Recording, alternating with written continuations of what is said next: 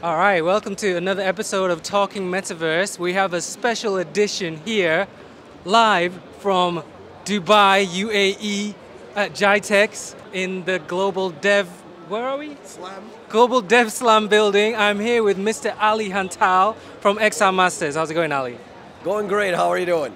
I am really well, really well. I'm so excited that we managed to pull this off at such short notice.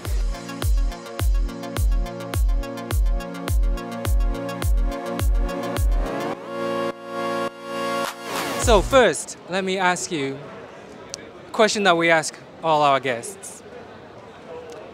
Is it possible to define the metaverse in one sentence? It can be a long sentence, but it is. It is the virtual and augmented 3D, real time 3D rendered worlds that are synchronously and shared way experienced by unlimited number of users where the user is completely immersed and have a sense of feeling and where there's continuity of data such as ownership credits money payments and etc Wow. And I didn't even tell you. We didn't even we didn't plan this. You you had this already. yeah we didn't plan but it's metaverse is where what what i live with and i believe there's a huge change is coming we're just about to make that uh, big forward step to the new civilization of humanity but we have some risks there as well and uh, maybe we'll get into that later but All right. Well, first, can you tell me XR Masters here at Global Dev Slam? What is this? Is your booth? What is XR Masters? Yeah, we have content management platform for metaverse, but not only virtual reality, we're focusing on the real world metaverse where geographic location of the data and the content is really important, is critical, which is very difficult to do in the old way of AR because old way of AR was the conventional AR was where the user decides where the content is placed. But when you have visual positioning system in place, then the content can be persistently placed and viewed synchronously by many users at the same time. Okay. So you provide software. We provide that platform for business partners, for anyone, a user or any business, any any organization to have their own layer on this real world. So we actually provide them, we're like the WordPress of the spatial world. So if anybody wants to have existence on a mobile application or a headset, they can come to our mm, platform and they can launch their application utilizing our platform services. WordPress for the spatial world. I like that. Exactly. I like that. Um, okay, so here at GITEX, it is not hard to find supporters for the meta- metaverse. However, people that are not in this room, not in this venue, not in this expo, most people on the street, when they hear the word metaverse, they think, no, I don't want that. Why would I want to go to the metaverse? I like the physical world, I like the real world. Have you heard this? A lot. And What is your what do you say to that? I actually uh, believe that there is this black mirror type of risk in our lives. However, that's why, as a company, personally, uh, as, as a company, we support augmented reality based metaverses. That means you will have outdoor, you'll be outdoor, you're not using avatars, we're face to face, mobile phone or mobile headsets, I mean uh, AR headsets.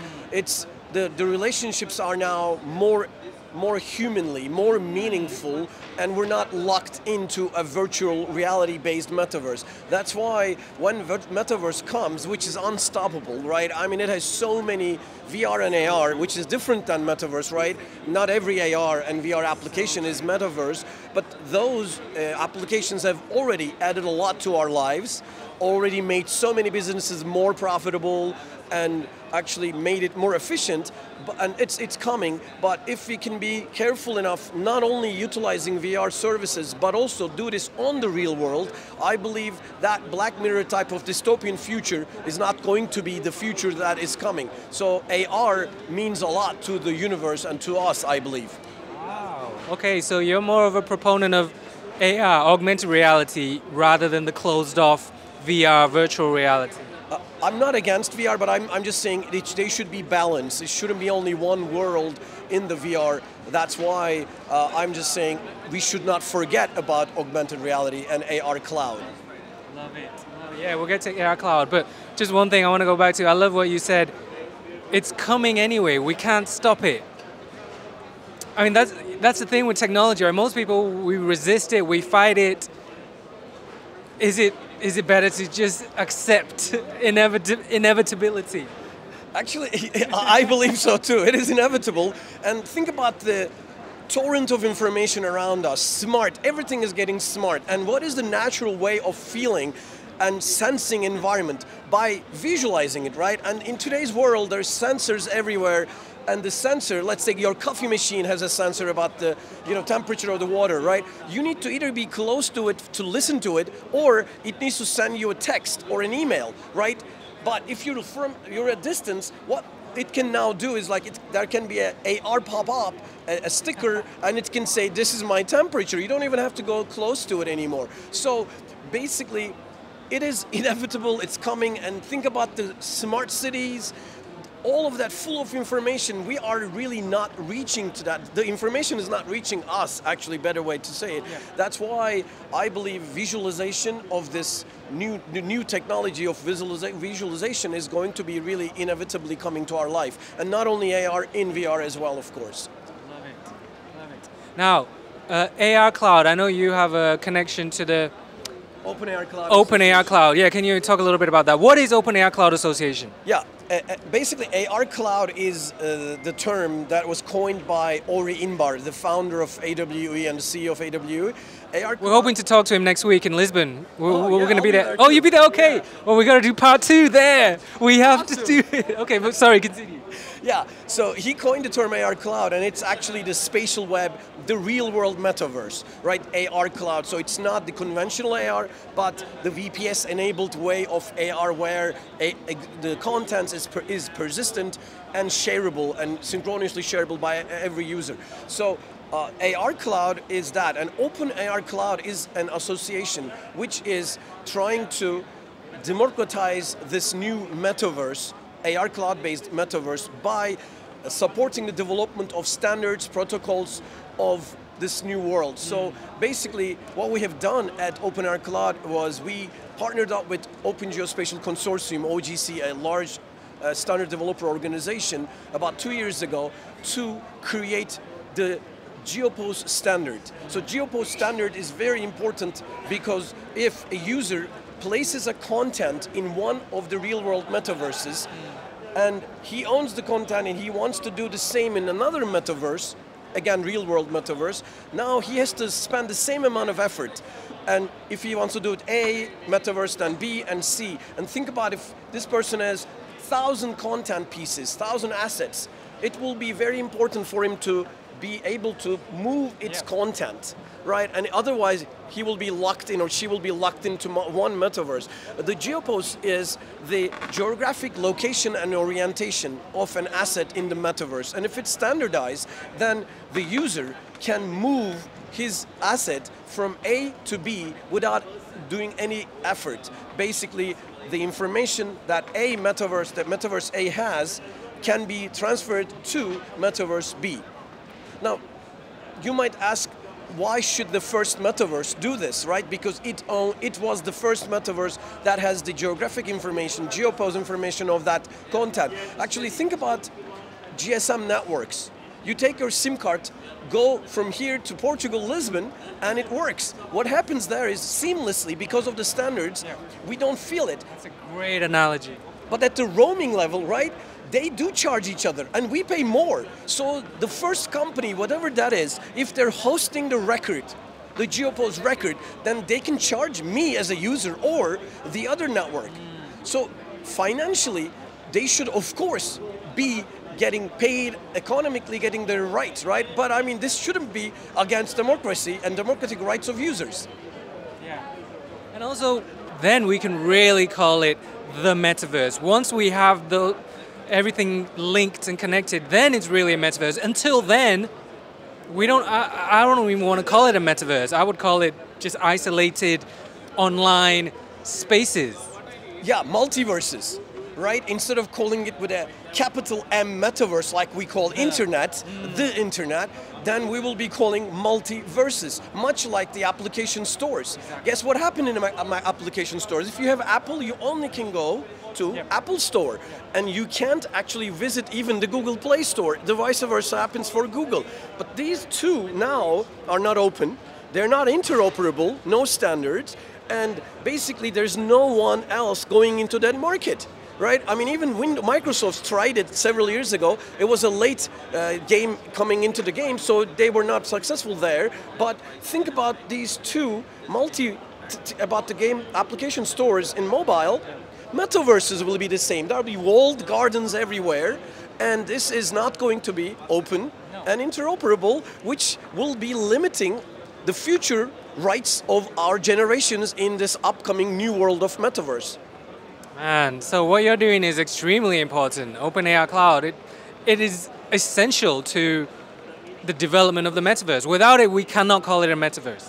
I totally agree, and it's OpenAR Cloud is just uh, one portion of this huge initiative that we just started by getting together with uh, organizations like OGC, Open Geospatial Consortium, Khronos Group, and others. Khronos Group actually, Neil Trevett is leading this organization called the Metaverse Standards Forum, where uh, this umbrella organization is trying to make sure that no nonprofit, no, none of these organizations are doing the same thing, so that we're already a limited number of organizations, and not only that, but also trying to find out if there is any space that is left behind, we should really fill that in with more organizations such as these that we talked about. So uh, I believe uh, the Metaverse Standards Forum should be known by everyone, every user, every parent, every technology developer, technology service provider, everyone, saw that this group, which is very successful already, launched in June with over 1,700 members, global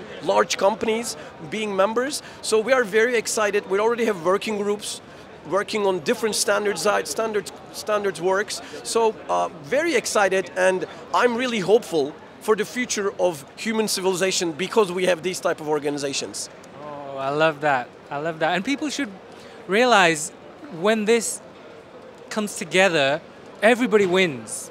Right, we, we're all going to benefit from it. Exactly. Large giants, companies are not going to lose anything. Actually, it will be better for human creation because the new world, as everybody says, is going to be the world of creators. And the creation here is no more like we don't ask people to become rocket scientists, right? If you can do 3D modeling, that's already enough if you can if you can be good at it and then do some scripting on a game engine like Unity, Unreal Engine, that that scripting makes it an experience. And we are all metaverse companies are looking for compelling experiences right? That's the future. And anyone around the world sitting in their houses can become a creator for this world. Think about that. Youngsters right now that are that are really 10 years old 15 years old they will be the creators of the future do you think the youngsters are mm, excited about this new technology? Because today's youngsters are a little bit more,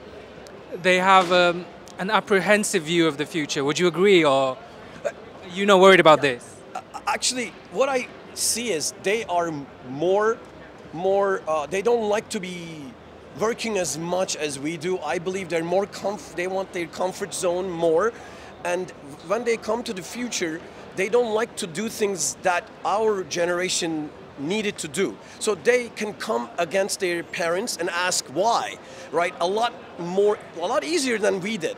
They, they want to know why, and nobody teaches them that. I believe the new generation is better than us in protecting their own rights. And that in in in while it just in turn makes them like you are saying they don't want to do things that we thought that were the right things to do right? And i believe that's not a bad thing because if we can bring them to this democratic world i believe they will protect their own rights and they can be creative and they're more independent than us. That's the part that we don't understand. We, they want to be independent. We didn't care much, right? We were like, okay, whatever the system is, we were okay to do it. I, I think that apprehension that you're you're talking about comes from that this that they don't like the system, which is fa changing fast. And I believe with this new metaverse, they're always playing more players than creators at this time. And if we can provide them the future that they can create and play, play to create, create to play, and play to earn, then I believe the world is going to be, again, a great world for them. I love how optimistic you are. Yeah, I think we should keep the optimism, right? Yeah. So, all right, before we finish, uh, tell me about. We talked a little bit last night. You mentioned. I just want to know what's at the top of your mind right now, like the things that you're really excited about right now, at the very front of your mind. What are you thinking about most? I'm thinking about the most uh, when these glasses are going to be more easily uh, like items that everybody can buy, right? Like the phones. And uh, just last two days ago, Facebook announced their uh, Quest Pro. And Former Facebook. Yeah, the company. Meta, yeah, I keep saying, yeah, Meta just announced about their Quest Pro and uh, their new Quest Pro, and uh, that's a VR glass. And now there's going to be more glasses which are VR and AR coming up. Like Apple is told to come up with a pass, video pass through glass more than a see-through glass, which have more immersion. But it will be taking all of his uh, power from from juice, all of his juice from the phone, which will make it easy to wear you know, uh, more fashionable. I'm more, I'm very excited when these new glasses all around the world is going to completely change and 2D screens are slowly gone and the canvas around us the canvas will be the real world around us or the VR worlds inside the virtual reality the virtual world. So I believe when that happens human civilization will be taking another leap forward. Wow, I love that um, are you surprised that Meta doesn't seem to be targeting a consumer market with the new glasses at the price range? Actually, I am uh, I, I, I am a little bit surprised, but it's not. It's also understandable because right now the consumer market they tried it, and not everybody. Uh, there's there's a, a, a, a number of VR headsets are already in the market. Now, with this a little bit higher quality level of glass, which has its own charger and everything, and now Teams, the, the announcement with Microsoft Teams and 365 now going to be on Quest Pro is, is amazing because that's what we really need. We use Microsoft and it will be, it, if it's an easy mix and easy way to utilize VR headsets in a business environment when collaborating, I think that would be an amazing, amazing step for, for the businesses that are already utilizing these technologies. And they said they're coming up with business uh, soon, which is very exciting as well. Yesterday, Mark Zuckerberg was talking about that as well. All right, exciting times. Let's continue this talk in Lisbon. How have you, this has been your first trip in Dubai. It's my first time in Dubai. How, how has your experience been? I'm really positively shocked. This is an amazing city. I wasn't expecting that this this would be like uh, you know great city. It's like Europe and US in in the Middle East, right? And and it is crazy and. And Just the buildings, I've never seen buildings like yeah, this. Yeah, buildings, life, and cars. I mean, this there is, of course, a good amount of wealth here that can easily be seen and it, it, they are happy. People are happy. Crime, they all say that there's no crime here isn't that an amazing thing to say that there is no crime here? So yeah, I am very positively impressed, you know, by this city. I'll definitely be back. Yeah. Cool, Ali. Thank you so much. Thank you, Tan. It was a pleasure.